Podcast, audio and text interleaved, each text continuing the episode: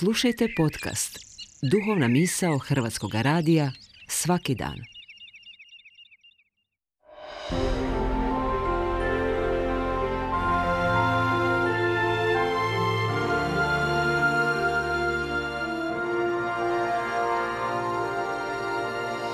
Duhovna misao. Urednica je Blaženka Jančić.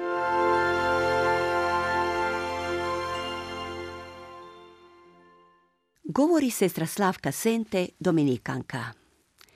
Na današnju treću korizmenu nedjelju liturgijska čitanja usredotočuju našu pažnju na evanđelje po Ivanu, glava četvrta, susret licem u lice Boga života, ljubavi i milosrđa s jednom dušom promašena, grešna života.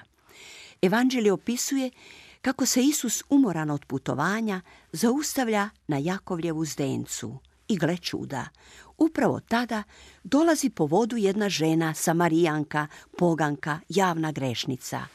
Kod Boga nema slučaja. Isus ju je upravo tu čekao. Znao je da ona nije toliko žedna vode iz spomenutog zdenca, već vode života, vode samilosti, ljubavi i razumijevanja. Žedna je vode koja će isprati svu njenu neugodnu, grešnu prošlost i sadašnjost. Promotrimo kad se dogodio taj susret. U sredini vrelini podneva, kad je mislila da neće više susresti one koji je osuđuju, jer žene su po običaju izjutra dolazile po vodu.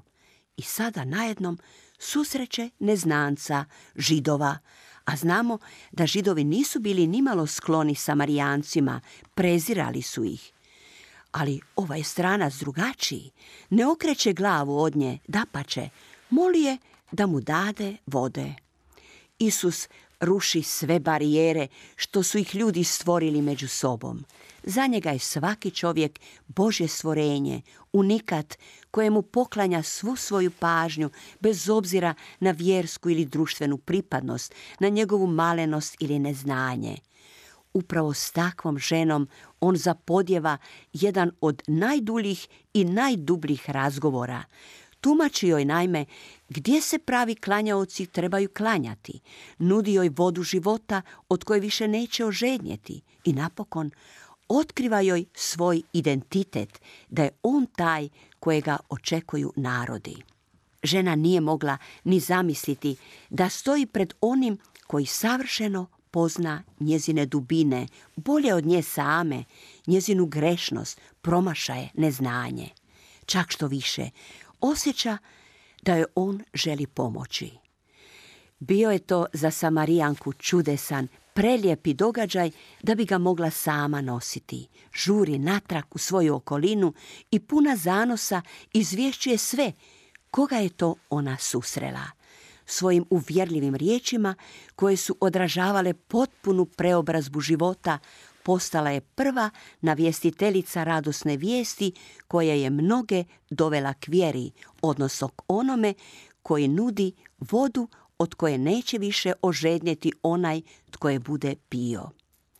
Isus joj, reko smo, dolazi u susret u sredini dana, u sredini njezine dobi, odnosno u trenutku kad je bez obzira na svu njezinu prošlost bila spremna otvoriti se svjetlosti, zagrabiti vodu života kojom će napojiti ne samo svoju dušu, nego i sve one s kojima dijeli svakodnevicu.